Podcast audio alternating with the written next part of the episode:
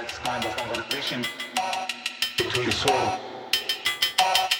That's conversation between soul and the mind.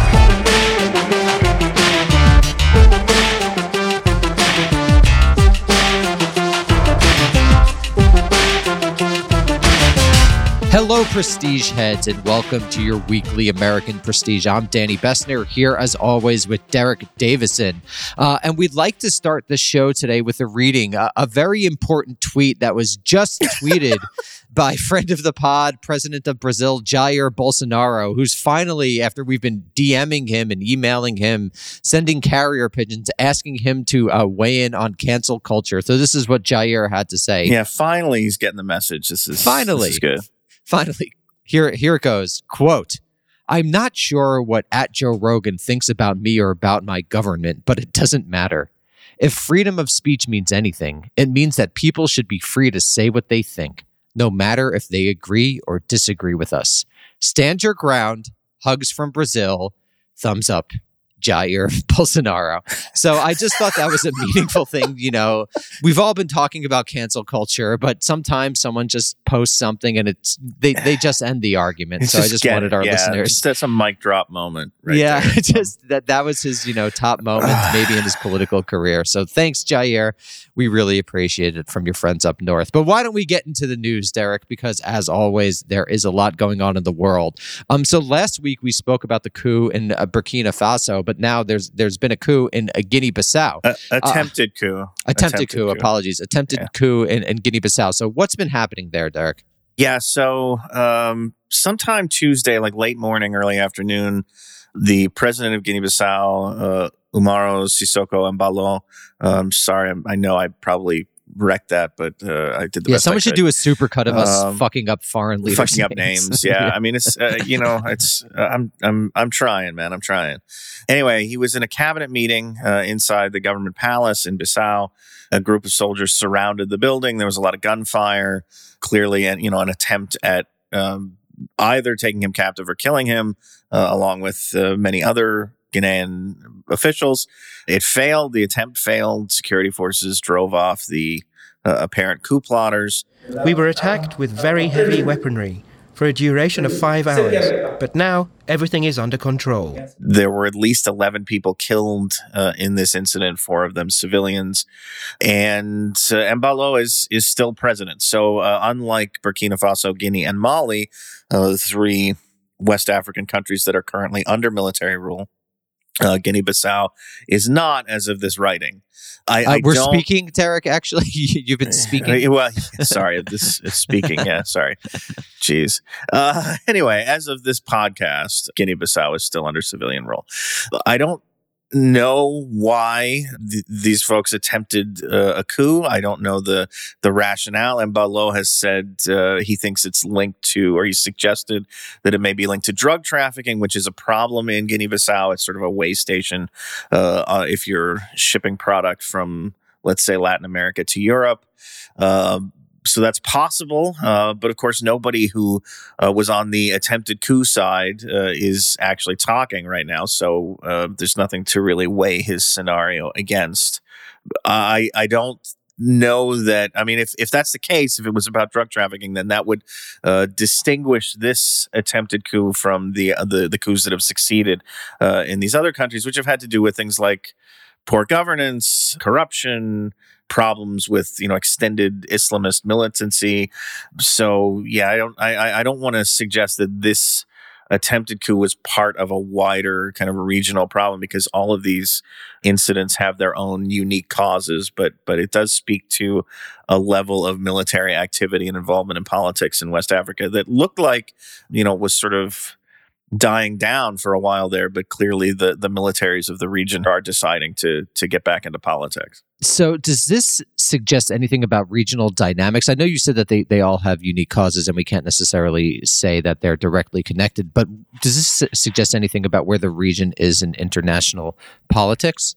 I I think this one is less indicative uh, than the others. And I, I think that partly because the dynamics uh, of Guinea-Bissau are different. Guinea-Bissau was a Portuguese colony, and I don't say that to be reductionist or to you know to take this all all back to uh, you know European colonialism.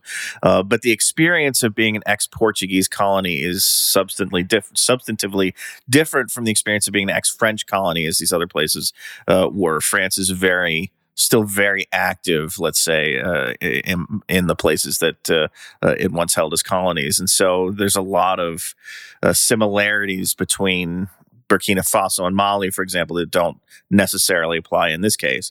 But yeah, I mean, I do think you can, uh, again, you could start to, to look at why are all of these regional militaries, you know, uh, in why has there been this flurry of uh, coups or coup attempts in the last couple of years to to you know region wide and I I don't have any good answers for that um, but it it is an interesting dynamic that is probably worth asking some bigger questions about.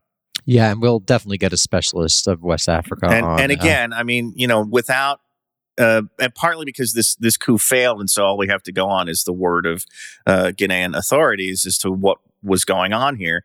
Uh, we don't really, I don't think, uh, have a have a good sense of what the causes necessarily were. So it's hard to compare uh, to these coups that succeeded and, and whose juntas now are, you know, uh, have had the chance to articulate uh, what they think were the problems that they were addressing. Yeah, and we'll definitely talk about that more. So, why don't we go over to uh, North Korea and their recent test of an intermediate missile? Yes. So this was kind of a big deal. I mean, as people know, and we've mentioned on the the program uh, for the past few weeks, uh, in Jan- throughout January, North Korea tested uh, weapons seven times, which is a, a, pretty big escalation in terms of the frequency uh, of its weapons tests. But on Sunday. Uh, for the first time in, uh, I think, four years, I guess, the North Koreans tested something other than a short range weapon. So something other than a short range ballistic missile or artillery or rockets or, you know, uh, something like a more tactical thing. They tested a uh, Hwasong 12, it, uh, it seems, uh, which is an intermediate range missile, ballistic missile that's capable of hitting Guam so it can hit U.S. territory or at least territory that the United States uh, claims as its own, which makes it a more direct challenge to the United States. And the Biden administration has responded to that by calling calling for a UN Security Council meeting, by you know expressing a little more outrage than they've done after these other tests that the North Koreans have conducted. So it's a clear escalation. I will be engaging uh, with our allies, uh, the uh, Koreans as well as Japanese, who are uh, also uh, threatened by this, to look at other options for uh, responding. As to why they're testing that missile at this point. I don't know. There may be some technical reasons. Uh, the North Koreans have been testing a variety of weapons of late, glide vehicles, for example, and um, they may have some components of those weapons that they wanted to test on a Hwasong 12 platform or to see if they could be adapted into that missile system. So that's possible. The other thing is maybe they're really, you know, trying to get Washington's attention and you know, either kickstart diplomacy or get some kind of engagement on the issue of uh, humanitarian relief. North Korean economy is, has been very badly hit by COVID. They imposed a very strict uh, lockdown that cut off even trade uh, with China, which is pretty much North Korea's only reliable outlet into the world. Uh, so it, it's pretty clear that that people have been suffering. So that that it may have just been sort of a, a you know way to send up a, a flare and get some attention. So this is a question for a broader conversation, but when maybe we could just delve into it slightly here. When something like this happens, what does this indicate about the Chinese North Korean relationship? Because on one hand, there are arguments that essentially North Korea is a client state of China, and there's other arguments that North Korea really does operate significantly independently. So when something like this happens, when there's like aggressive might not be the right word, but when there's a provocative test like this, what does this suggest about the North Korean China relationship? Um, particularly, you know, given what we're, we'll talk about in a second, what, what else has been going on in the world? Yeah, I mean, I think it. I, I think all indications are, um, as as is usually the case when the you know DC establishment talks about, uh, kind of tries to flatten um, smaller adversaries out into proxies of, of bigger adversaries. So, you know, we do this with uh, armed groups in the Middle East. We do it with North Mhm. Korea. Uh, uh, it's much more complicated. The relationship is much more complicated than that. The North Koreans do their thing. Um, China you know, supports them most of the time, but there have been instances where they've engaged in really provocative tests, things like nuclear tests, intercontinental ballistic missile tests, the kind of missiles that can, you know, hit uh, the mainland United States. Uh, where the Chinese government has sort of said, you know, hey, well, you know, hold on a second, this isn't productive. You're, you're, you know, this is too provocative, um, and and so, you know, I think in those cases we can see that the relationship is not a, a purely proxy relationship. That there are there's a there's a push and pull. The North Koreans do what they think they need to do, and China responds, you know, uh, accordingly.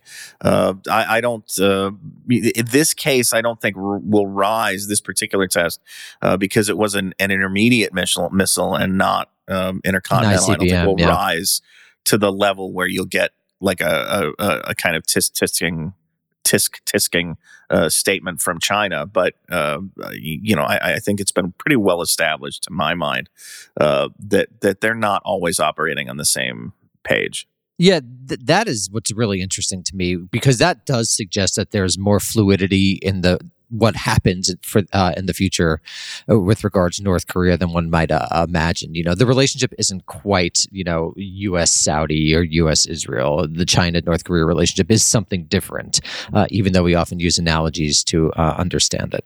Yeah, I think so. And and you know, when the United States works within that construct in a savvy way, in other words, when we don't just plop North Korea in China's lap and say, "This is your problem, you deal with it," uh, as though you know China were the boss of North Korea, or you know when we when we you know work with China in in sort of trying to corral North Korea. I mean, there's been there've been some progress that has been made in the past in in you know doing things that way, uh, but the United States typically uh, just kind of says North Korea is China's baby and and they have to deal with it, which you know is not is not a productive way of viewing that that dynamic. Um, speaking of being productive, uh, why don't we talk a little bit about what's been going on um, in Ukraine? Uh, your weekly. I, I wish we had like a uh, an audio thing. Jake, could you put in an audio thing? Your weekly update on Ukraine. Put some fun audio here for the for the listeners. But uh, Derek, what's been going on, man? So nothing dramatic has been going on. Um, but there was an interesting uh, development earlier this week. Uh, the Spanish newspaper El País uh, managed, it seems, to get its hands on copies of the written replies that the U.S. and NATO uh, gave to Russia's security demands or requests or questions, whatever you want to call them, uh, which they delivered to to Russia last week. And it's it's interesting to look at them. I mean, I don't know. You can, can't draw any conclusions until the Russian government kind of uh, offers its take, I guess, which they've sort of done in uh, dribs and drabs, but they say they're still reviewing these documents. What's interesting to me about them is a couple of things. One, uh, the NATO response is considerably more antagonistic than the U.S. response. It's just kind of very dismissive, uh, almost insultingly so, uh, of you know Russia's security concerns, whereas the U.S. document seems to outline a couple of ways that we could move forward here in a productive way. I think, and and actually, if the Russians and they've they've said you know they they kind of like a couple of things uh, about the U.S. response. If they seize on this and it it becomes a a, a, sort of springboard to further progress, you could get something that emerges from this crisis that uh, could actually be positive. And, and those pathways. Uh, one of them has to do with the conflict in Ukraine and the you know sort of reviving the Normandy format, which is the French and German uh, brokered talks between Ukraine and Russia that are supposed to, uh, you know, work on implementing what's called the Minsk Agreement, which is defined kind of a, a, broad outline for what it would take to end that conflict. We've already seen that format get revived. There was a meeting of the four countries, the four principals last month. There's supposed to be another one this month after a long period of dormancy. Ending that conflict would be a huge success. I mean, it would be a dramatic uh, development.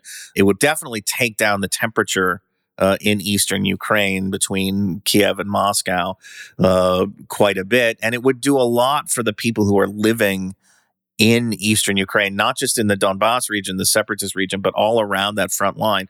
Uh, there was just a, a report, I think maybe Human Rights Watch, one of the one of these international NGOs this week uh, about the conditions under which people are living in that region, and it's just horrifying. I mean, it's you know every day you got to be worried that some you know unit on either side of the front is going to decide to shell uh, the other side. You got to be worried about landmines. You got to be worried about you know getting access to basic needs like food. Um, so it, it's it's just been a wretched existence for people, and the, the conflict has been frozen for so long that they're just kind of stuck in this uh, in this limbo. So you know that would be great if if you know you could re-energize peace talks around that conflict. That would be fantastic. The other way out potentially is a discussion about weapon systems. The U.S. response alluded to a willingness to re engage with Russia on basically the contours of the old intermediate range nuclear forces treaty, which the Trump administration scrapped, but which, you know, prevented or limited both uh, NATO and uh, on the Russian end uh, from putting intermediate range missiles in Europe uh, really having intermediate range missiles in the field at all to some extent. And, you know, the, the U.S. response suggested an openness to talking about weapon systems. So that would include those kinds of systems. It would probably include uh, missile defense systems like the, the Aegis uh, ashore system, which takes these uh, missile defense that the U.S. Navy has developed and, and puts it on shore. Uh, the Russians have a lot of concerns about that because they feel it could be easily rejiggered from a defensive missile system to an offensive missile system. So, revival of arms control talks could be another way to to sort of uh, progress out of this situation, which would be excellent. Uh, I don't want to leave people on a happy note because really nothing has changed in terms of the dynamic. The Russians are still surrounding Ukraine. Everybody you know, in the West is still talking about uh, uh an invasion, although the U.S. government has now said it's not going to talk about an imminent invasion anymore because it's not sure that an invasion is in fact imminent. Oh, uh, okay. What once again yeah. we predicted what would happen. uh, so that I mean, I guess that is a little Best bit of a development, business, but in terms of, uh, you know, in terms of the actual situation on the ground, not much has changed. But I, I do see these ways that uh, if if uh, you know th- that could be grabbed onto and, and could offer a way out of the situation. Do you know what this reminds me of? It, Derek, tell me tell me if you're familiar with this. But the second Berlin crisis of like 1958 to 1961, when there was a lot of saber rattling around Berlin, and uh, Soviet and U.S. leaders went back and forth for literal years, and then nothing changed. Um, this really reminds me of that. This this reminds me of sort of this one of highly tension filled moments of geopolitical history that, in retrospect, don't don't appear that dangerous, but at the time time seemed terrible. I think I don't think that's true for things like the Cuban Missile Crisis, but when one looks at the Second Berlin Crisis, this is really giving me echoes uh, of that. What's going on with Ukraine today? I've said that I think the, the likeliest outcome here is nothing uh, changes at all. Russia, uh, you know, eh, the the the the conflict in the Donbass is a tool that the Russians can use to keep Ukraine uh, destabilized. Uh, they don't have necessarily an interest in seeing that conflict end completely. Um, and the West, you know, certainly is is uh, always interested in hyping up potential conflict with Russia. So yeah, I don't. I, I think you're probably right. I think the likeliest outcome here is a lot of saber rattling, but nothing really happens. Uh, and yet, the lingering shreds of optimism that I have inside me uh, lead me to say, you know, it would be great if if uh, what came out of this was actually an end to the the Donbass conflict, or and or uh, you know some re-engagement on arms control. That would be those would be fantastic developments if they they actually happen. So why don't we go over to Syria? And uh, the U.S. just um, had an operation that killed an ISIS leader. So uh, explain explain that to us, Derek. Uh, why should yes. we care? so well, that's a different question uh, altogether. But uh, yeah, the U.S. apparently um, undertook a raid uh, overnight in northwestern Syria that wound up ended with the death under some set of circumstances uh, of Abu Ibrahim al Hashimi al Quraishi, the leader of the Islamic State, the man who succeeded Abu Bakr al Baghdadi when, when uh, in a similar raid uh, in 2019, U.S. forces went into northwestern Syria, had found him. Uh, he wound up killing himself, uh, allegedly at least, uh, detonating a suicide vest. That's the story I think they're going with about Quraishi as well. Uh, that he was sort of cornered and you know had access to a, a, suicide vest and detonated it so as not to be uh, taken captive. So that's, I mean, that's all I, I really know at this point. Uh, there were about a dozen, maybe 13, I think, civilians killed in this raid. Uh, again, the U.S. is sort of attributing that to this suicide act that Quraishi uh, made, that, you know, saying that these people were caught in the explosion. Uh, who, who really knows, frankly, based on what we've learned just in the last couple of months, uh, you know, with the New York Times uh, and other outlets reporting on civilian casualties in the war on terror and the way that the U.S investigates these things, uh, we'll probably never know if they were actually killed in the the bombing or if they were u- killed by U.S. forces. But Derek, uh, President Barack Obama said every killing that we do is legal. What what about that? well, I'm sure. Yeah, they'll be designated as uh, you know, even if the U.S. killed them, they'd be designated as collateral enemy damage. Combatants, the, the, yeah, right, enemy. Yeah, well, damage, enemy yeah. combatants are collateral damage. The the value of killing the the head of Islamic State, even though you know he was in a hidey hole in northwestern Syria, and who knows how much of an actual operational role he had, uh, they'll say it was worth the the risk to civilians, and and they're therefore you know fully legal and permissible. Yeah, great. Well, the rule of law, baby. Uh, Derek, Yeah. I'd like to pull a bit of an audible if this is okay. Um, Yeah. Could we talk a little bit about Afghanistan and that recent, like the, the starvation that's been going on there, and and the um, the migration movement? If if you're able to talk about that. Uh, sure. So uh, maybe you could just quickly explain what's going on um, before we move to what we scheduled to be our final topic. But I'd, lo- I'd love uh, for our listeners to get an update about what's been going on in, in Afghanistan, especially because we're, we're going to start this long series on the history of Afghanistan that kind of ends with the withdrawals. So just to give people a sense of what's going on. Yeah, I mean, there've been a couple of developments this week, but in general, I mean, I, I you know we've we've talked about the humanitarian situation in Afghanistan in the past. It hasn't improved, probably gotten worse as winter has uh, you know really set in. We're sort of in the dead of that season. You know, Afghanistan is still uh, unable to access most humanitarian assistance. Their foreign assets are still frozen under U.S. sanction aid groups are still reluctant to work in Afghanistan, both for practical reasons because they're you know they're concerned about the the climate there, the environment there uh, under the Taliban, and for fear of U.S. sanctions, basically, or fear of international sanctions. Uh, there was a um, a meeting I want to say last week. Um, in Europe, between uh, a group of European diplomats and a group of Taliban representatives, to try and work out uh, some way of getting humanitarian aid into the country. But uh, they didn't, to, uh, as far as I could tell, they didn't make a lot of progress. I mean, they issued a statement where they sort of talked in vagaries about, uh, you know, agreeing to work on this problem and, and that sort of thing. But as far as I could tell, uh, there was no specific um, outcome from those meetings. Yeah, so there, I mean, there's an AP report that people, you know, if you if you want to know what's going on, that just came out, I think, uh, this week, earlier this week, about the sort of dire straits that that the Afghan people are in um, as winter has set in, and they're, they're lacking access to fuel, lacking access to medicine, food, all the the sort of basics of uh, of life. So. Uh, the situation is not great. The crisis has actually driven prices of organs down. Prices have gone down from 2000 US dollars for kidneys to 1500 US dollars.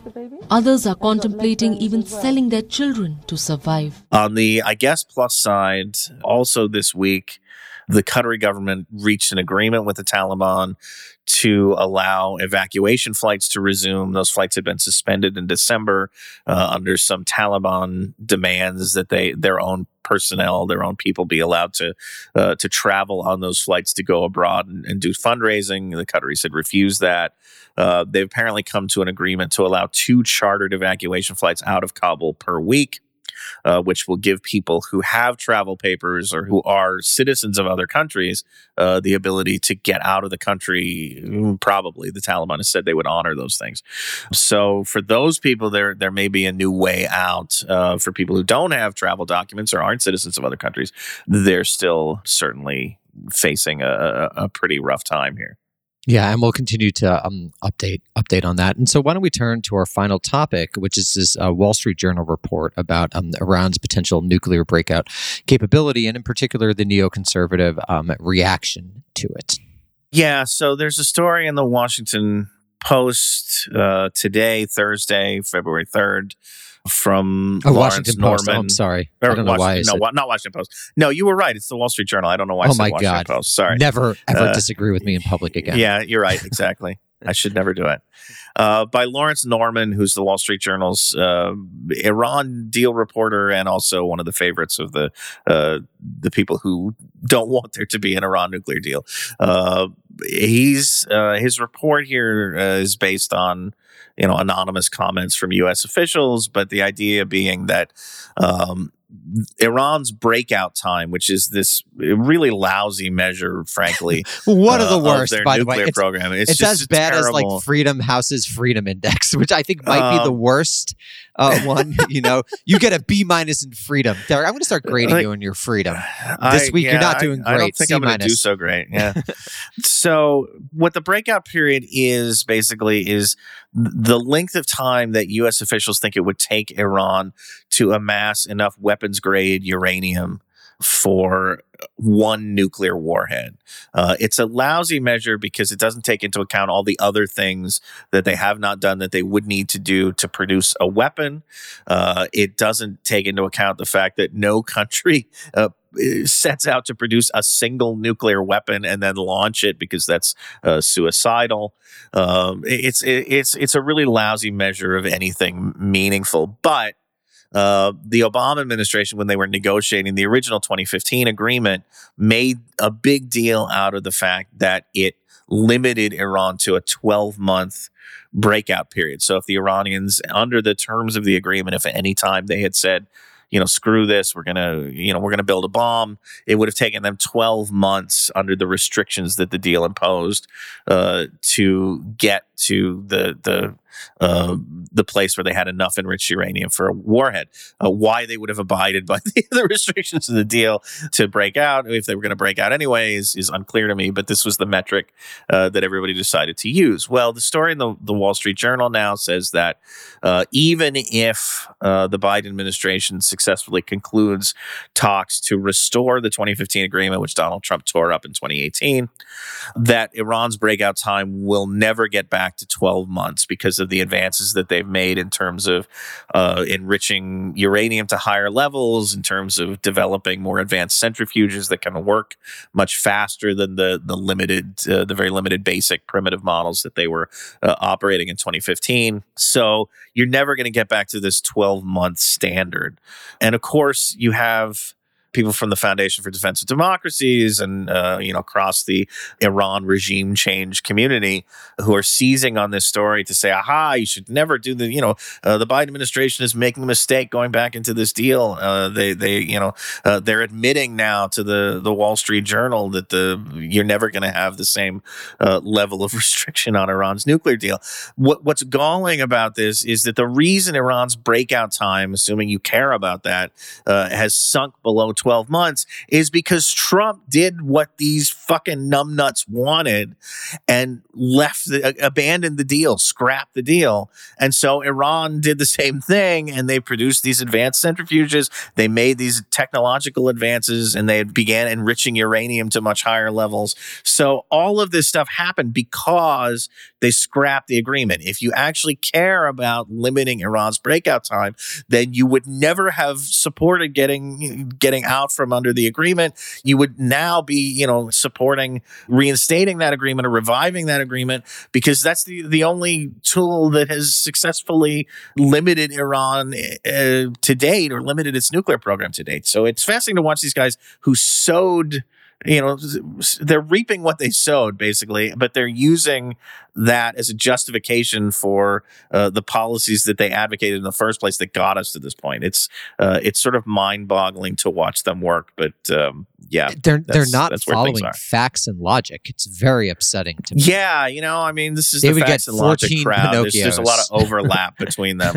Uh, but but when it comes to their own half-assed ideas i guess it doesn't uh, you don't have to follow uh, the same rules Well, uh, on that happy note, um, everyone, we've got a, a really interesting uh, interview coming up about um, Iran sanctions, uh, sanctions against Iran, and, and we hope you really appreciate that. And we've got a, a bonus episode with Jay Caspian Kang coming out on Saturday about his new book, The Loneliest uh, Americans. So thank you all for listening. We really appreciate it, and we'll see you next week.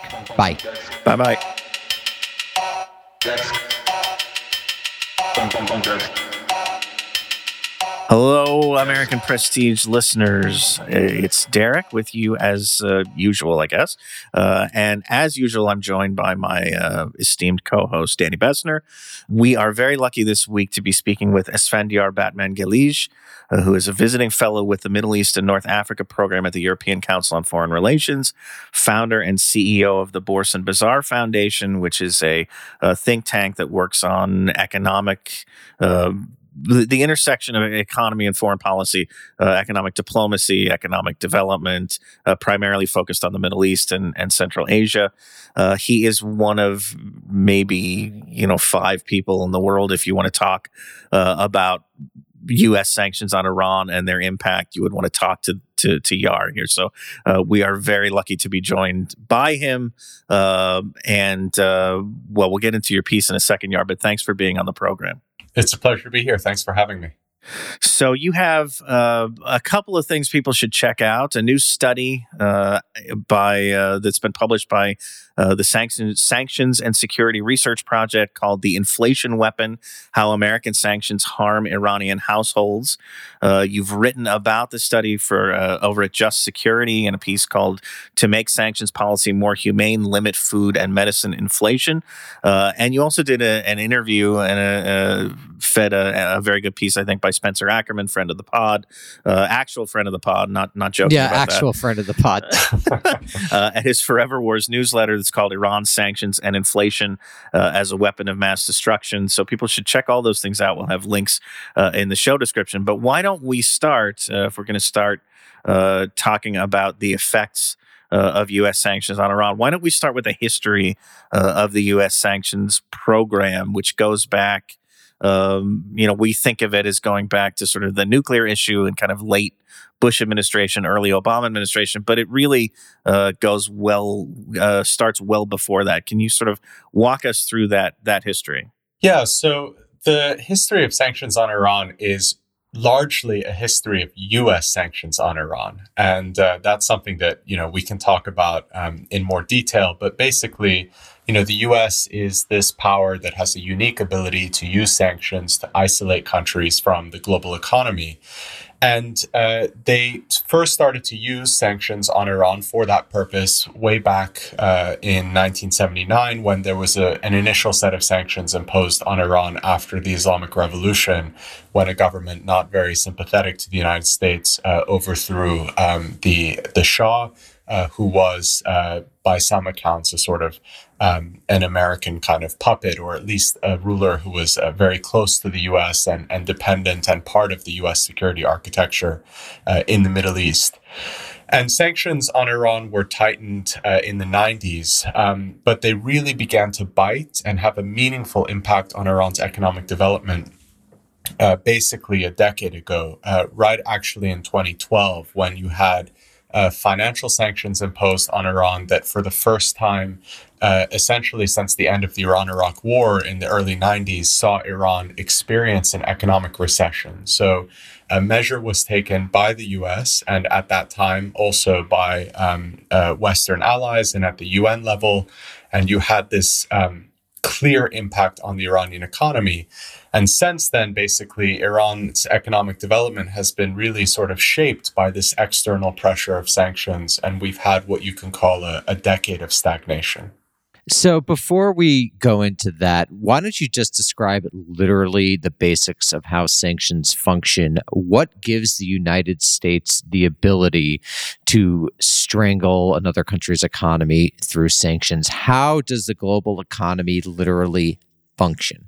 So, how, Sure. answering how Take- the global take economy 90 literally seconds. functions. Yeah, I'll, I'll, I'll try and I'll try and make it fast. I think Maybe talk about dollar diplomacy and access to the Fed, the two the two big ones. So there's there's really two things at play here, and there's two kinds of sanctions that um, that we can talk about. There's primary sanctions and secondary sanctions.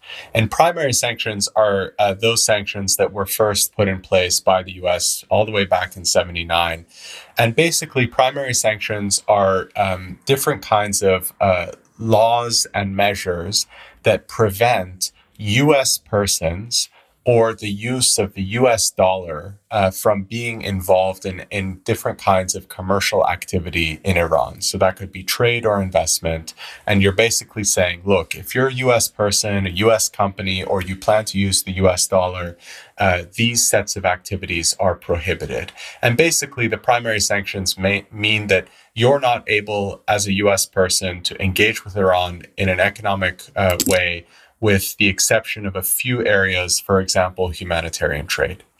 But there's a second uh, category of sanctions that are secondary sanctions, which have proven much more complicated and, and actually much more harmful for Iran's economy. Because it's one thing if Iran has to account for the fact that it won't be dealing with the US.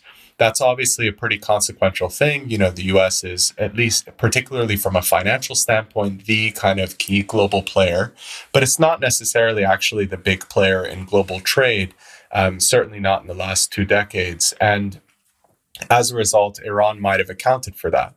But secondary sanctions are the U.S. response to the fact that um, you know countries can adapt to being isolated from engaging with U.S. players. And what secondary sanctions basically do is they say that for a certain set of activities or a certain set of activities with certain uh, entities in Iran, so government uh, institutions or uh, certain companies that might have links to the Iranian state or to the Revolutionary Guard, if as a foreign company you transact with those entities or you engage in different kinds of trade in certain sectors with those kinds of companies that are subject to secondary sanctions, even if you don't use the US dollar in those transactions, or even if you don't involve US persons, you open yourself up to being designated under a sanctions authority so that you actually also get prohibited from engaging with the US financial system. And so, what this means is that for a lot of companies, understandably, and particularly banks, if they have this choice between dealing with segments of the Iranian economy that could leave, leave them exposed to secondary sanctions uh, or not uh, engaging with those parts of the economy in order to make sure that they maintain access to the US financial system, to the US market, it's pretty much a no brainer. And so, secondary sanctions have been a really um, significant coercive tool that the US is using not only in Iran, but in more, uh, more and more sanctions cases around the world. And it's creating all sorts of interesting tensions between you know, what does it mean for the US to apply these sanctions in ways that often uh, prevent our allies from actually engaging in trade and investment that they consider to be perfectly acceptable and routine? Yeah, I wonder if you could talk a little bit about how these types of sanctions developed and, and specifically in relation to Iran, which, as you describe, almost uh, became uh, like a laboratory for, for U.S. policymakers to play around with uh, these sorts of sanctions, especially on the financial end. Um, and in addition, um, maybe you could give people a sense of how far reaching these sanctions have become uh, in the case of Iran when you talk about you know targeting segments of Iranian society and you can't do business with anybody who does business with the Revolutionary Guard for example or you can't do business with uh, these particular segments. Those are those have the effect of kind of sounding on some level like they're they're well targeted but when you actually get on the ground you you sort of uh, and look at look at the effect that they have you realize that uh, you're really targeting massive uh, kind of chunks of, of the Iranian economy. So maybe uh, you know talk about the role Iran played in the development of these things, and then uh, how far-reaching they've actually gotten. So that's a it's an excellent question, um, and the reality is you can look at the kind of development of sanctions with a long view and with a short view. And for the long view, I'm going to defer to um, Nick Mulder, who's a, phenomenal economic historian at Cornell. He has a book out that's getting really excellent reviews called The Economic Weapon. Uh, and he goes all the way back to the interwar period, basically 100 years ago, to talk about the development of sanctions as this kind of tool of, of coercive warfare. Um, and but realistically, if we want to talk about the Iran program, what I find really troubling about where we are now with our sanctions policy is that Iran really was the test case. And, you know, I was quite happy that uh, Spencer uh, Ackerman, you know, took the time to read the review and kind of put his, give his take on it because in fact, a lot of the, the current use of sanctions that we're seeing, the kind, the genesis of that, the genealogy of that, is coming out of the war on terror.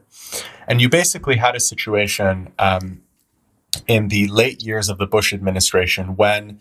Uh, you know the national security kind of community and uh, and those individuals that were you know American officials that were really committed to the U.S. having a robust foreign policy and interventionist foreign policy I think they realized that the debacle of the Iraq War meant that in, in coming years, a military solution or a military option was going to be uh, less on the table because the American public was just clearly quite tired of, um, you know, this notion that, you know, we have to engage militarily, put troops on the ground, and get basically dragged into all these uh, quagmires uh, as we had in Afghanistan and in Iraq. And the response to that was an interesting one, and particularly there were um, a, a, group of officials at the Treasury Department that sort of came to realize that sanctions could be the solution for this problem. And if you read uh, Juan Zarate's Treasury's War, and Zarate was an official in the Bush administration at the time, one of the people kind of setting up the architecture of, of financialized sanctions, he writes about how essentially he and his, his colleagues started to look at the global battlefield of dollars and banks, and that they started to conceive of the US's financial power as really a uh, another means to be quite um, interventionist, quite uh, uh, kind of aggressive and hawkish in the sort of international arena and that this was going to give the US a leg up on different kinds of rivals, whether that was state rivals like Iran. You know, today we talk about Russia sanctions program, uh, increasingly the risk of using sanctions on a larger scale against China, and also non-state actors. The idea that sanctions were this tool that could be uniquely used to deprive um, terrorist groups of funding that they need to to conduct their activities. And so, really, the the kind of genesis of sanctions as this um, financial weapon uh, kind of starts in this period in 2006 7 and what was interesting is that when Obama came into office and uh, he sort of inherited this Iran crisis, and Iran was starting to engage in uh, proliferation activity, the Iranian president at the time, Mahmoud Ahmadinejad, was a, a difficult character, not interested in really having constructive relations with the West. The human rights landscape in Iran was growing more complicated because of the contested 2009 election and the subsequent sort of green movement. And the Obama administration felt the need to respond in some way to these crises. And they, you know, for pretty obvious reasons, looked at sanctions as the way to do it because it was a way to be quite sort of um, direct about having a response and to try and uh, put some pressure on the Iranian government to change its bad behavior. But it was a sufficiently different, at least on face, a sufficiently different means of putting pressure on an adversary that Obama and his administration could do it without being sort of tarnished with the same um, sort of political problems that would have beset him if he had taken, let's say, a more sort of uh, traditionally hawkish military approach to dealing with the Iran problem. Um, so the idea was use sanctions and then try and engage Iran in talks and uh, come to a negotiated solution, but kind of force Iran to the table using those sanctions. And, you know, what's been interesting is to see how uh, the even Democrats in the national security community in Washington have kind of looked back on the Iran sanctions case.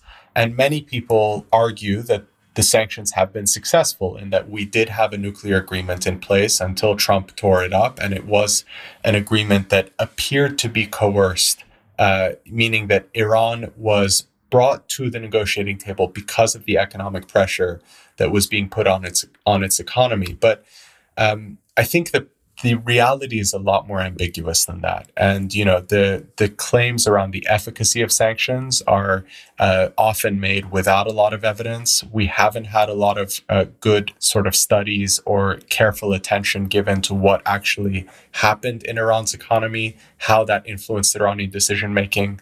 So we have this funny situation where the sanctions were developed, you know, a little over a decade ago as this alternative to you know the kinds of military adventurism that made the war on terror such a disaster. And yet we are in some ways i think repeating the same mistakes of you know adopting measures or or really deciding this tool is the only and best available tool and being quite interventionist uh, without taking adequate time to really consider are we being effective in using this tool? And so in some ways i actually see that uh, at least in the case of Iran, and I think other sanctions cases, we are once again finding ourselves in quagmires. They just happen to be at some superficial level less costly to the US. And so they're not having the same political cost for uh, American politicians that are advocating for sanctions as the first recourse when there is bad behavior from some adversary.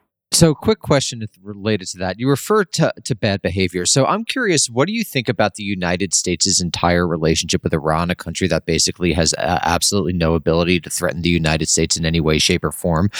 Um, and particularly, how does do you think that relates to the United States' relationship with Israel? So, we have this global behemoth, this hegemon uh, that is, you know, traipsing around the world, thinks that every world region matters to it, but um, I have to say I disagree with that. So so what's your take on the geopolitical relationship itself and do you see any chance of that improving over the next few decades or does the United States just essentially need some boogeyman that is going to threaten uh, indefinitely to uh, basically gin up support for this ridiculous military industrial complex we have at home?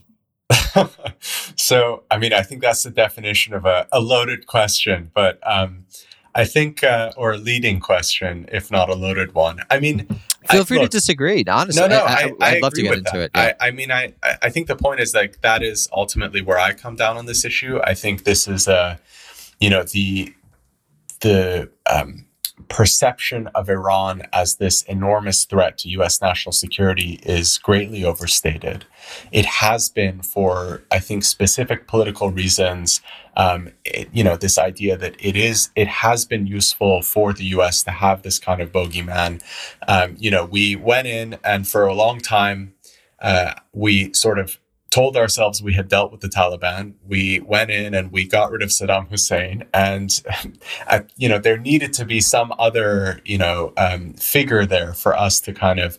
Uh, uh, use as a foil for what the U.S. was meant to do as a, you know, the one actor in the global system that was enforcing order and providing kind of peace and security as a dividend, uh, particularly in the Middle East. And Iran was that recalcitrant country that the U.S. was supposed to, um, you know, see as its rival. Now, what's interesting is that I think, unfortunately, we have squandered uh, what we what was a really historic opportunity to actually reset the relationship with Iran. And I do think that uh, the nuclear deal that was uh, implemented in 2016 was a remarkable diplomatic achievement, both because of course, you had this commitment from the Obama administration to spend political capital on a negotiated solution for some security challenge in the Middle East, which is something that we had not done for a while, but also because uh, from the Iranian side, there was this um, remarkable commitment from the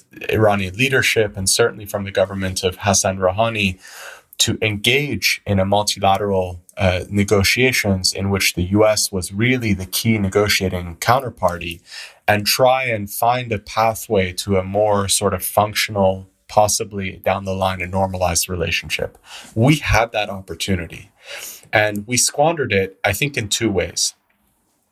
the easy answer for why that opportunity was squandered is because you would say you'd point to Donald Trump's, uh, you know, unexpected arrival as U.S. president, and uh, the particular interests that were around him, his inability to think strategically, his impulsiveness, whatever it was, um, and the decision uh, to withdraw from the agreement.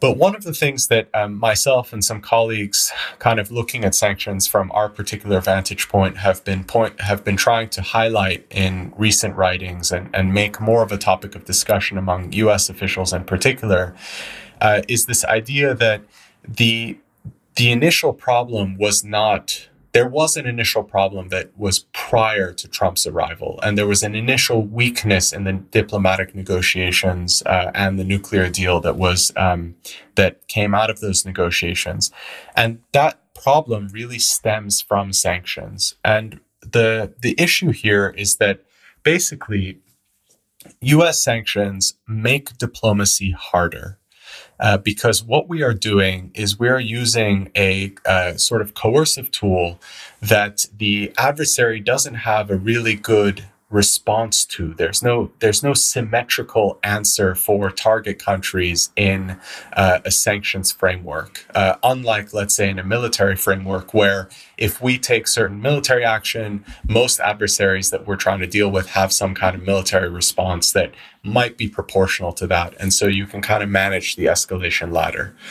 With sanctions, it doesn't work that way. None of the countries we're sanctioning have really uh, an effective way of responding uh, that is similarly non military and that is um, sort of similarly coercive in terms of uh, the timelines that it works on. So, what do I mean by that?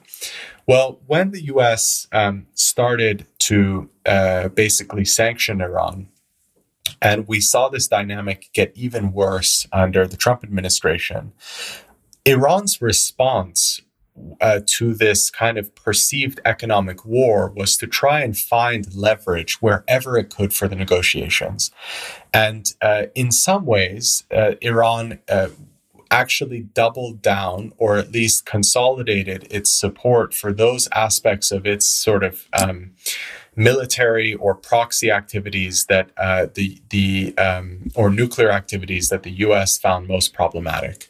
So when the Obama administration started to tighten the sanctions on Iran, Iran's response was, let's ramp up our nuclear program. When the Trump administration started to tighten sanctions on Iran, you got not only let's ramp up the nuclear program, but given the overall dynamics, you also got um, Iranian supported or Iranian directed attacks on uh, Saudi oil infrastructure, on tankers in the Persian Gulf, on even, um, of course, around the assassination of Qasem Soleimani, on US forces uh, in Iraq directly. And those escalations, the, the dynamic, the problem of this dynamic is that because Iran is responding in this asymmetrical way to what US politicians and officials believe is a non military and therefore somehow more sort of acceptable kind of coercion, then you have this reinforcing dynamic where Iran appears like more of a bad actor uh, in the U.S. discourse, and you get this idea that you know basically um, we can't lift sanctions on Iran because they are actually engaging in more problematic activities. So this is where you get this argument that uh, Iran is not only uh, the the only problem we face with Iran is not just the nuclear program; it's also the ballistic missile program. It's also the support for proxies. It's also kind of um, the uh, involvement in other regional countries and the security threats that result from that. And so, I think the issue that uh, comes up here is that sanctions basically make it harder for us to have a sober assessment of what the threats are in the region, both because sanctions need to be justified on the basis of certain bad behaviors, and also because the imposition of sanctions, a tool that the, the target doesn't have a symmetrical response to, leads to these kinds of asymmetrical responses that are usually exactly the same bad behaviors that the that the U.S. Um, is using to justify the measures. So um, you know, it's it's in short, the consequence of this is that it's really hard to roll back sanctions programs because the intervening period in which the sanctions have been in place tend to create situations that for those people who are proponents of sanctions make it easier to justify their continuation. And the behavior change that you need to see in the target country to justify a diplomatic agreement like the nuclear deal um, becomes harder and harder to bring about and because we're not very good at lifting sanctions, and there are certain kind of technical issues around that we can also talk about, the target country is also dubious that if they do change behavior, they're going to get the benefits that are promised, or that they're going to get sort of returned back to the trajectory that they would have been on prior to the sanctions being uh, imposed. And so it's a really complicated picture. And I think essentially, um, if we talk about something like uh, new quagmires that the US is finding themselves in. And again, going back to kind of Spencer Ackerman's piece, the you know if we're going to give like a slow a, a, kind of headline for what's happening here i mean basically the economic wars that the us is currently engaged in using the tool of sanctions are the new forever wars there are similar dynamics at play and arguably the dynamics are worse because it is even more difficult to get the political clarity of mind to understand what harms are happening and uh, why the US needs to change course independently of some dramatic change of behavior in the target country uh, to try and get itself out of those um, sticky situations.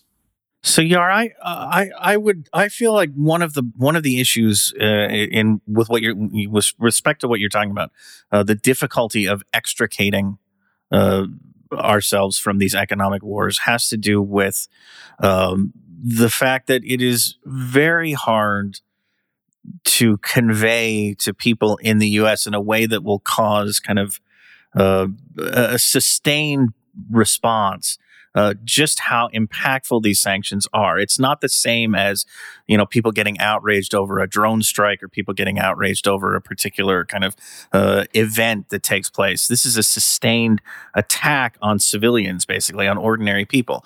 Um, that said, if you do kind of explain uh, these sanctions to Americans in terms of people are going without food, people are going without medicine, I think you will get a response that uh, you know people will will kind of recoil from that, and consequently, uh, I want to get into the the meat of of your study and what the impact really has been uh, on ordinary Iranians. But I'd like to start with uh, the uh, justifications or the the excuses, let's say, that are offered by U.S. policymakers when they're pressed on these subjects, when they're pressed on what is the impact of this going to be on food, on medicine, on basic uh, human needs, and their response is always, you know, some version of, "Well, we've created a carve out for this, we've created an exception for this." Uh, but you know, talk a little bit about uh, that process and and then we can get into what I think your study shows, which is these things are pointless. They're meaningless. They don't actually uh, preserve any access to these basic things for uh, for the people who are targeted.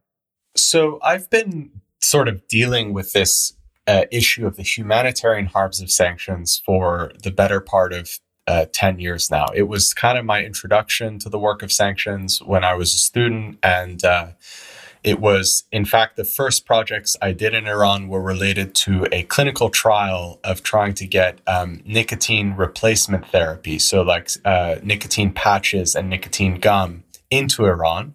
And the clinical trial was something that we could do. And we demonstrated hey, this medication would really help uh, uh, make it easier for um, Iranian smokers to quit. Particularly, interestingly enough, Iranian smokers who are also uh, addicted to opiates.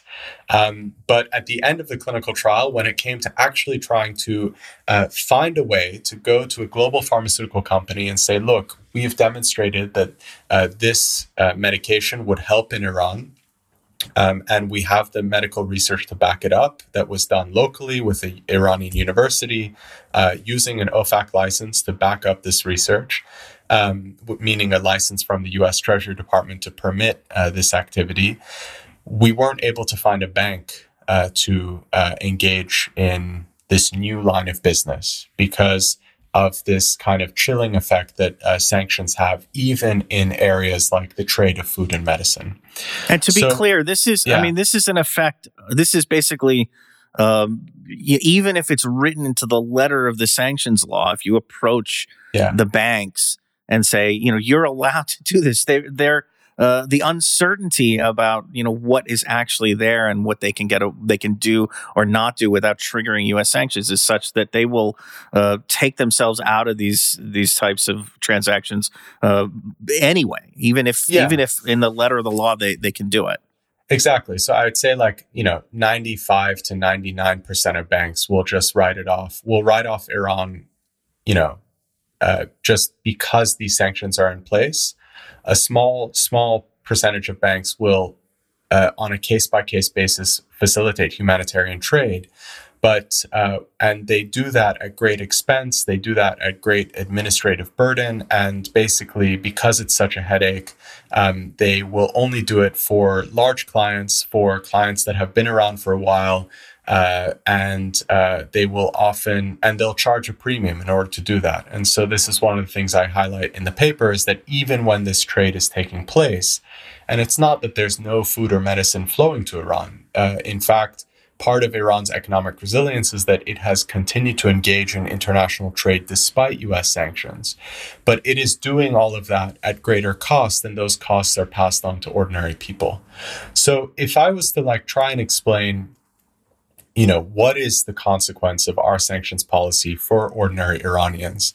I think the way I would describe it is that it's really about the mundane tragedies. And what I mean by that is um, this is about people who, for basically three decades, Iran was a country that had a volatile economic kind of planning, and the government was not always getting it right in terms of how to get the country on the right track of growth. But for three decades, Iranians could be confident that their economic prospects would be better five years from now than they were today. And there was this steady tempo of economic growth, and there was this kind of optimism that was inherent in the development of the country. Then in 2012, you get the financial sanctions imposed, and for the first time, you have a sharp contraction, uh, a recession that was similar in size to um, uh, what the Great Recession was uh, for uh, the US, for example. So you had similar consequences. You had people who uh, lost their jobs, you had people that were suddenly dealing with um, significant uh, inflation. And so even if they had their jobs, their wages weren't allowing them to maintain the same standard of living. And it became a kind of race against time. People had to dip into their savings to just kind of keep things going. They were concerned about, you know, what the prospects would be next year and in the next few years. And generally, this kind of pessimism fed into the Iranian economy at large and, and into the thinking of ordinary people and ordinary households. And, you know, people might say, okay, well, if if this is the consequence for most people, is it really that bad? I mean, it sounds like these sanctions are an okay kind of measure, but the issue is not so much what's happening to the middle class. I mean, we can I think there are significant questions over why it is in the US national security interest to immiserate the middle class of Iran or of any country. And we can ask big questions about whether that's tactically intelligent or strategically intelligent. And I think the evidence is that it's neither. But if we are going to look at humanitarian harms, part of the reason why in the case study I focus on inflation is that over the last decade, a lot of the debate over whether sanctions are harming ordinary people in Iran has focused on whether there are shortages of food and medicine. Is food and medicine less available than it used to be? But that framing actually misses um, the, the reality of the harm because in countries where the economy has proven relatively resilient to US secondary sanctions, and you don't have a runaway crisis the way you have in Syria or Lebanon or Venezuela, you're not going to see the kinds of um, shortages that we see in those countries where literally f- food and medicine is scarce. Rather, instead of availability, what matters, and this is what I focus on in the case study, is the affordability of those goods. And the reason affordability is a, a useful way of thinking about this is that what we're essentially looking at are who are the vulnerable people in Iran's economy? Who was you know, who are the working class families that were maybe a little bit above the poverty line, you know, just getting by.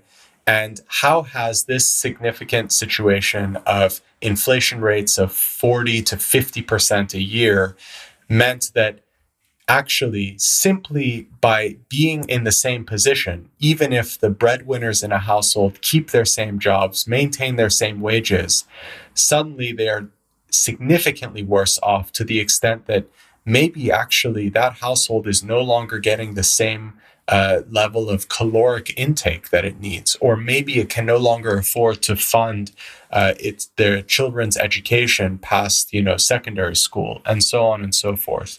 And of course, for many families where there is something more significant, like uh, a loss of a full time job. Um, you suddenly find yourself sliding down below the poverty line. And that's, I think, that loss of economic prosperity you know, we can think about it as at a macro level as just numbers related to what the income distribution is in Iran and, you know, more people falling below a certain threshold. But at a micro level, if you look at individual households, I mean, basically, what has happened is that because of these kind of vague concerns over the nuclear program and over Iran's status as a kind of regional hegemon, the US has used a, an economic tool in sanctions that, um, despite being classified as a kind of targeted measure and despite being intended, at least ostensibly, to limit the revenues of the government and of certain kind of unfavorable entities like the Revolutionary Guard, the single most clear economic impact of the sanctions has been to create these high rates of inflation and then to basically lead to a significant loss of welfare through that inflation for millions of Iranian households. And when we, you know, sort of as as Americans try and contemplate whether this strategy is sensible or whether these tools are the right tools for achieving whatever goals we have to set out, this is the economic consequence and this is the humanitarian harm that needs to be accounted for. And basically, the contention of the case study is that we haven't been looking at this picture. Um, and just to wrap up, I mean, I think the other way of thinking about this is that sanctions proponents talk about economic impacts in sort of the abstract or at the high level. They'll say, like, our sanctions are putting pressure on the regime because there has been this drop of oil exports you know this level of economic contraction this level of inflation. But for whatever reason given I think the general literacy on sanctions in the US electorate, and given how Washington is currently set up institutionally to think and deal with sanctions policy, there is no um, effort to actually define the economic consequences of sanctions as they pertain to the ordinary people in these countries. And that actually means that people can kind of shirk off the question of are you doing hum- are you having humanitarian harms? Because all the politician has to say is well there are no shortages of food and medicine. Food and medicine remain available because of our exemptions. And that's how they can kind of get to the issue of whether or not they're having a harm. So yeah, I, I, I, mean, this may be a, a, unfocused question, so feel free to to to address it however you you would like. But what's the point? Why are we? Why is the United States doing these sanctions? It's not uh, clearly. I, I, I feel like the Trump administration let the cat out of the bag in the sense that uh, it's not really about the nuclear program. Uh, if it were, uh, he wouldn't have backed out of the deal and, and reimposed sanctions. Um, there's no evidence that these things actually change behavior. So uh, is the goal to immiserate people enough that they will uh, rise up and and you know, change the regime uh, on the United States behalf? Is the goal just to leave the sanctions? Are the sanctions the point? Uh, is it just a way for U.S. policymakers to do something that looks tough with very minimal cost? I mean, there's no uh, U.S. forces obviously at risk. There's no U.S. individuals at risk. Um, the harms that that are accrued by the Iranian people are, are not necessarily uh, known to the American public. So.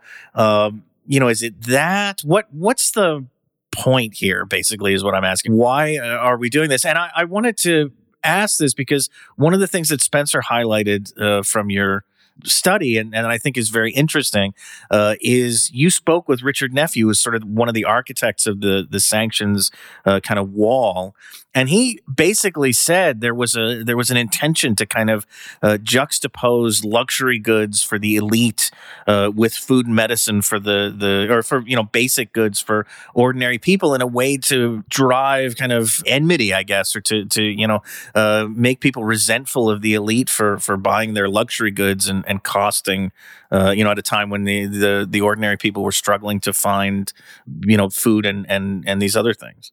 So just to clarify, so I mean, I I have spoken to Richard on these issues before. The section that actually is quoted in the case study and in Spencer's piece is from Richard's book. So he's written a really interesting book called The Art of Sanctions. Now, uh, you know, I'll point out that it's just another way of, you know, saying the art of war, but this time it's sanctions. And, uh, and, you know, in the book, he kind of goes through it and it's a really, it's a, it's a, it is a unique contribution to our understanding of sanctions because Richard was a key architect of the Iran sanctions program. And in this book, he's writing about kind of the considerations that went into how these sanctions were designed, who was being targeted, and what kind of the intended economic impacts are.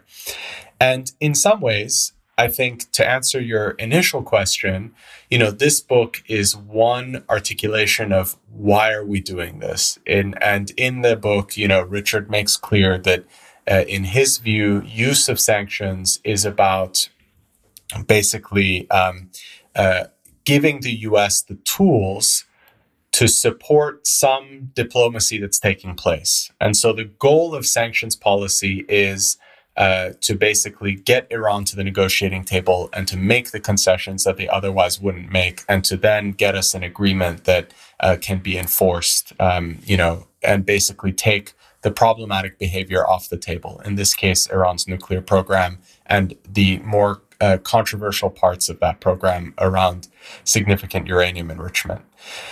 Now, the problem is that lots of different sanctions architects, proponents, you know, um, even sanctions opponents will define the question of what is the goal of sanctions differently. On one hand, you have folks like, you know, uh, Mike Pompeo and Elliott Abrams, who basically were out there overtly saying that the purpose of sanctions was to put maximum pressure on Iran's regime. So, from the bottom up, cause pain to people so that they would then sort of take to the streets and possibly even you know foment a revolution. And that is one version of sanctions and kind of the goals that that uh, policymakers might have in using them. Other policymakers are maybe a bit smarter in their political communications and will say that no, actually, sanctions are meant to support diplomacy and it's about you know, causing pain so that there's a behavior change. And we define that behavior change in the context of some negotiated agreement where in in return for the target country kind of uh, accepting to res- accepting restrictions or you know abiding by certain norms or rules, we will lift sanctions. And so the Iran nuclear deal is a classic example of that.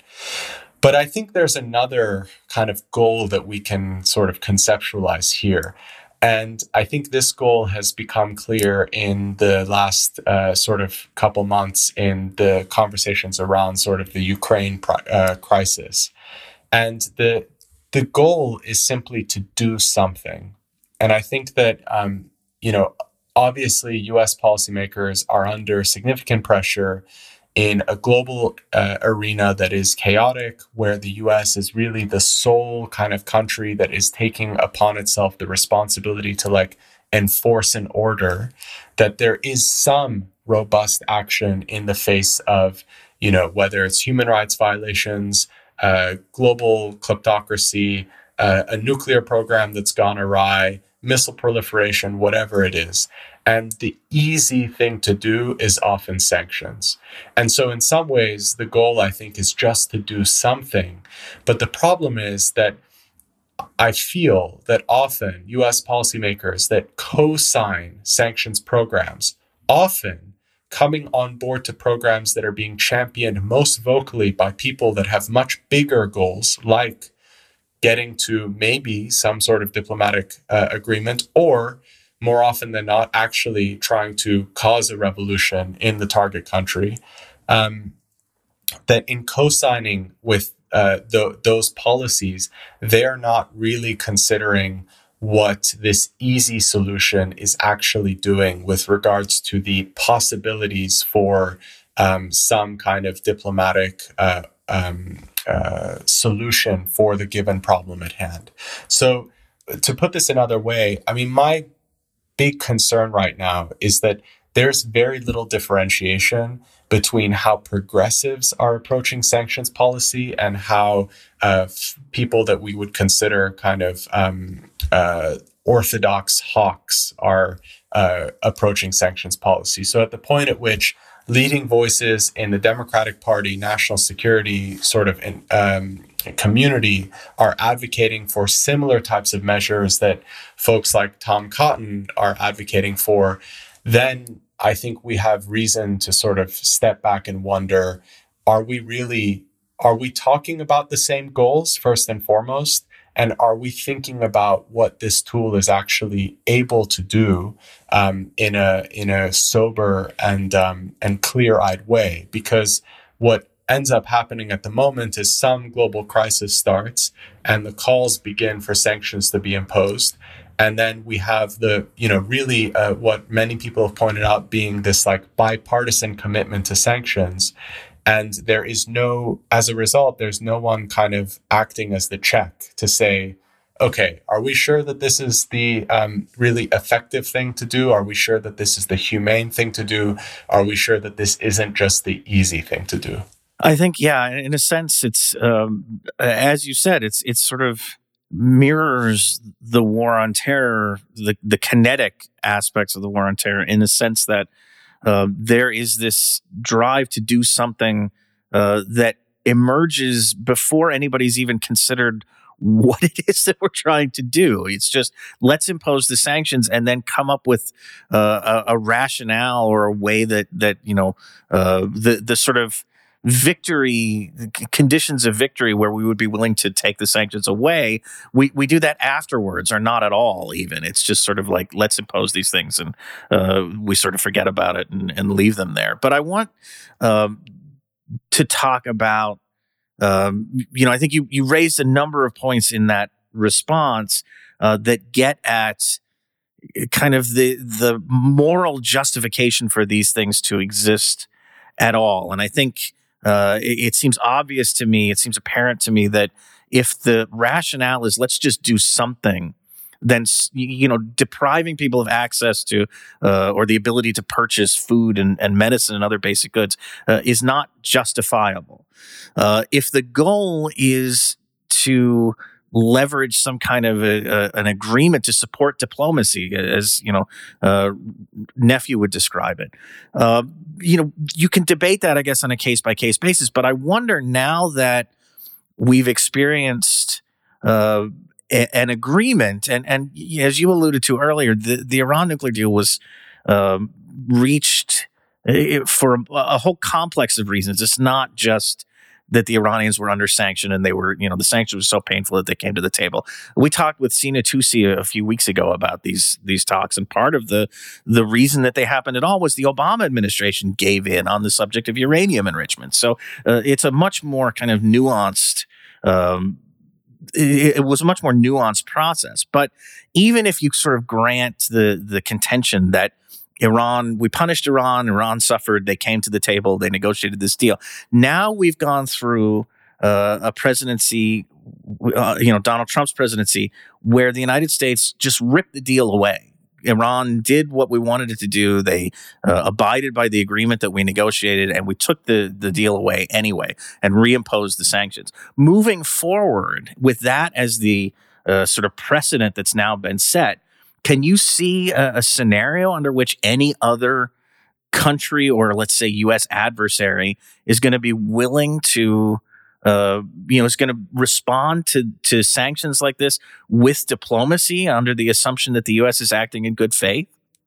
Yeah, I mean, this is again that's sort of leading question, but no, but I mean, this is the big question, and um, you know, there's there's been this whole kind of debate in in Washington in recent days about like credibility and how important is this idea that the U.S. needs to be a credible actor in the global arena. And what's interesting is that um, in the context of the kind of Iran case, and and specifically as we've been looking at the possibility that there might be sanctions relief again if the uh, Iran nuclear deal is restored uh, as as a result of the um, at this point uh, nine rounds of negotiations that have uh, been taking place uh, in Vienna to get the U.S. back into the deal. The one of the big things hanging over those talks has been this idea of credibility. So. Uh, from the Iranian perspective, for exactly the reasons that you just described, there is this concern around is sanctions relief going to be verified and are there going to be guarantees around that relief once it is implemented so that a future US administration can't just unilaterally tear up the agreement?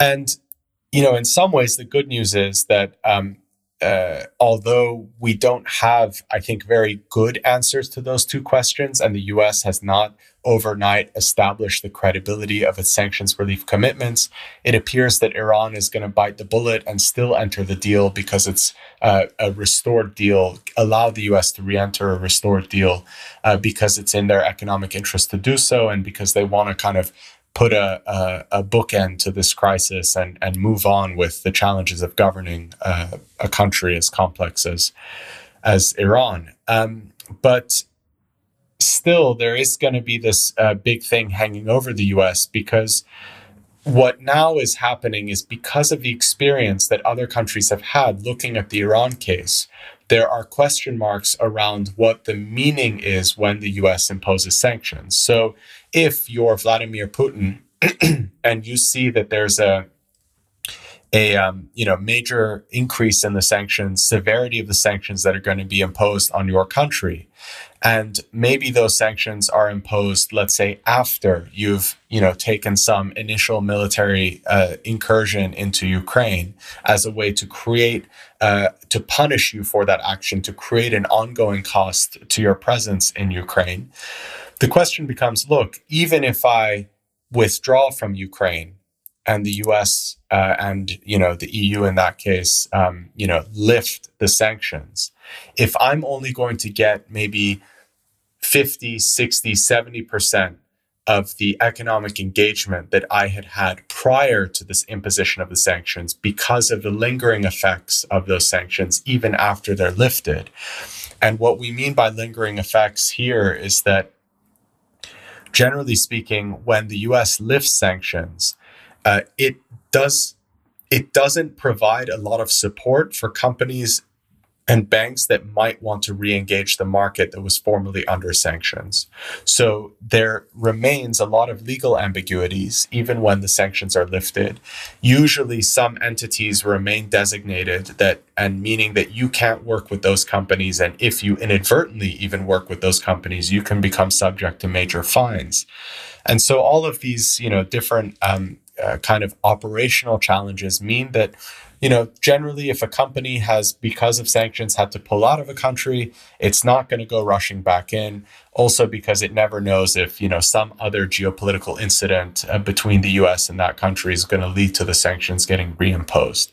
So, if you're a target country and the leader of that country, and you expect that actually you're only, you're not going to go back to where you were before the sanctions episode began, you're actually going to continue to incur a cost then you know the decision to actually change your behavior looks a lot more fraught than it than it otherwise um, than it might seem to U.S. policymakers. And so, I guess to kind of go back to the to basic point that you were making, which I very much agree with, you know, the problem here is that we're not having a sophisticated enough conversation about sanctions in Washington.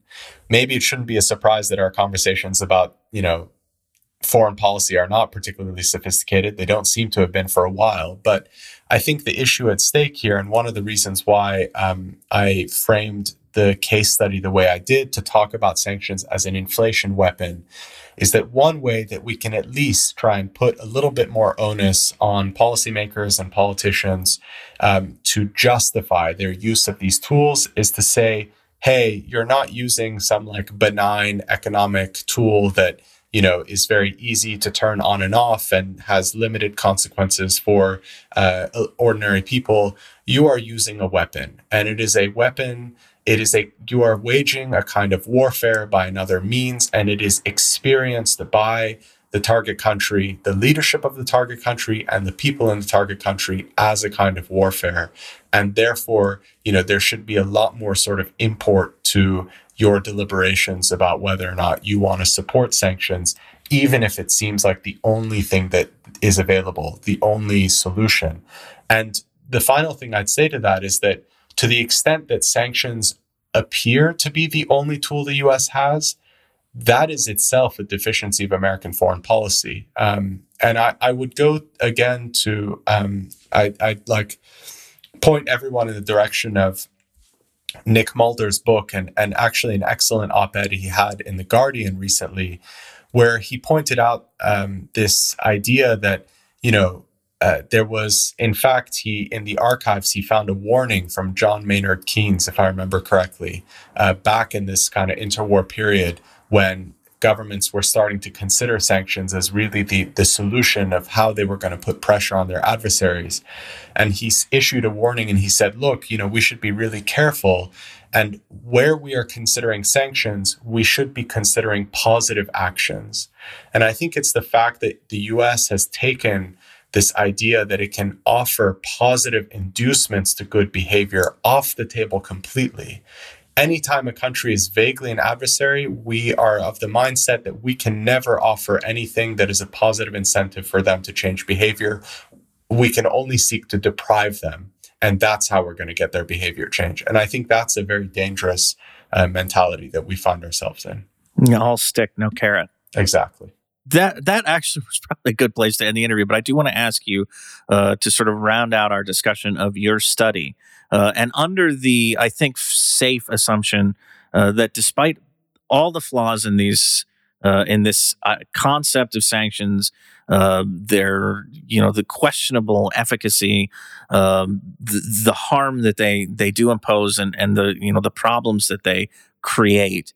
Uh, I don't think they're going anywhere. Uh, they are, as as we've said in this interview, a very low cost way for U.S. policymakers to uh, display toughness, basically to play act uh, as though they're uh, taking things seriously. Real low cost to to them, not low cost certainly to the people who are targeted, but. Um, I don't think they're going anywhere. And and you talk a little bit about some of the ways that sanctions could be tweaked to avoid the worst impacts, uh, you know, in, in terms of inflationary pressure uh, and and kind of you know deprivation for ordinary people. So why don't we end with you know what your more realistic recommendations would be for uh, for the U.S. government as it as it continues to wield this uh, club, how it could, you know, change things a little bit at least to to minimize the worst parts of the uh, the program. Yeah, I mean, you know, sanctions are definitely not going anywhere. Um, and so I was careful in writing the report to make sure that, you know, there was this kind of effort to offer some practical solutions. Now, you know, I'll be very upfront and say I am not convinced by any of those solutions. And I desperately hope someone smarter comes along and uh, solves these problems and comes up with uh, kind of the mechanisms that can uh, mitigate the humanitarian harms that I've identified, specifically stemming from inflation, and also deal with some of these, let's say, strategic problems around sanctions and how they make diplomacy more difficult. Um, you know, what I will say is, by way of analogy, it's interesting to me that even if we are perennially frustrated with the inability of the US military to minimize collateral harm uh, in terms of when it is engaging and deploying uh, military force in different places.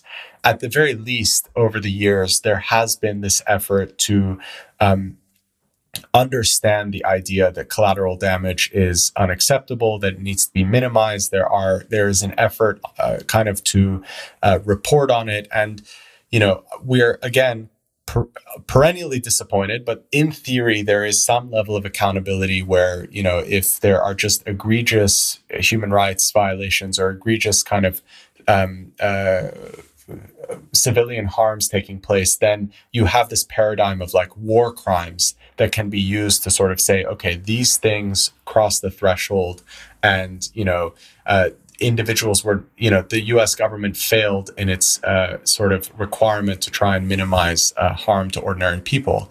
And what's interesting is that although we have spent enormous energy developing sanctions as this kind of tool of economic warfare, there really hasn't been this um, parallel effort to figure out what is the threshold where the harms are just too great? How do we keep those people who are imposing sanctions accountable to make sure that they are minimizing the harms? How do we simply monitor that uh, harms are, whether or not they're taking place um, in the target countries?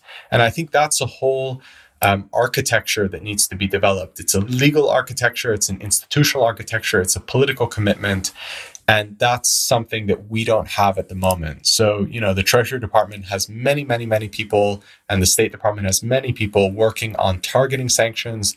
There is, you know, basically no resource that's being um, devoted to assessing whether sanctions are uh, having the intended effects and whether the unintended effects include humanitarian harms. Um, there was, in fact, a, a, really interesting Government Accountability Office report from 2019 that looked at this and just basically concluded that none of the agencies responsible for sanctions policy, and there are a handful of them that are involved, have the mechanisms to actually figure out if what they're doing is effective. So, at an institutional level, those resources are not there and they need to be. So, in the case study, I suggest that if the resources were there, one thing we could do is if we decide that inflation, you know, really causing high, high rates of inflation is an unacceptable part of sanctions policy because it doesn't clearly help us achieve whatever our goals are as long as we're being kind of reasonable about defining those goals um, as being sort of consistent with US national security interests,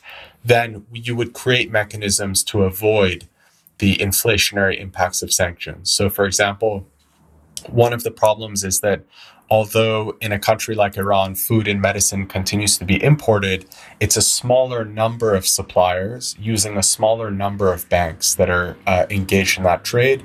And as a result, there's less competition on price they have the ability to charge a premium. And so inherently, the product that's arriving at the Iranian port and getting onto the uh, Iranian store shelves is more expensive than it should be. And we see similar effects in other countries like uh, Cuba, in, in Venezuela, where we're basically exacerbating import dependence in these essential goods. And there are steps that can be done um, to address that.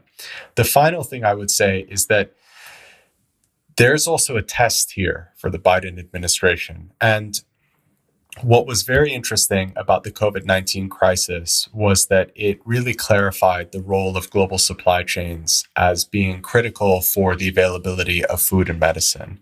And uh, Iran was one of the earliest countries to have a major outbreak of COVID 19. And at the time, because the Trump administration was engaged in maximum pressure, there was this impressive uh, kind of um, effort on the part of different stakeholders to point out the humanitarian harms that sanctions were having. Progressive groups in Washington, people on the Hill. Uh, you had um, former Obama administration officials, including those that were involved in the sanctions architecture, writing publicly about things that could be done to ease the trade and specifically ease the functioning of supply chains so that food and medicine could remain not only available, but also affordable. Many of those people that wrote those op eds um, are now in government and they are in some of the offices that are responsible for devising this policy. And it remains to be seen whether or not they will basically act on what was their instinct when it was Trump and his administration that had his hands on the levers of sanctions. Their instinct was to question the efficacy of that strategy and to highlight the humanitarian harms and that the US could be doing more. So far, to be perfectly frank, the Biden administration has not taken steps to alleviate the humanitarian harms of its sanctions programs in any substantive way in any of the major programs uh, in around the world. So I think a lot remains to be done, and you know, unfortunately, there is this kind of uh, institutional inertia around a policy like sanctions, but um, I think the first thing that has to happen is we have to acknowledge that this is a weapon and that we need more sophisticated mechanisms and a more sophisticated political commitment to creating accountability around the use of sanctions. And then we might get to a point where some of the solutions can be developed. On that note, uh, Esfandyar Batmanghelidj, uh, thank you for being on the program. The study, again, folks, is called The Inflation Weapon How American Sanctions Harm Iranian Households. Uh, it's available at the Sanctions and Security Research Project. Uh, again, we'll have a, a, bunch of links in the show description so you guys can check all that stuff out. Uh, Yair, thanks again for coming on the program. Thanks, Derek. It was a, a pleasure.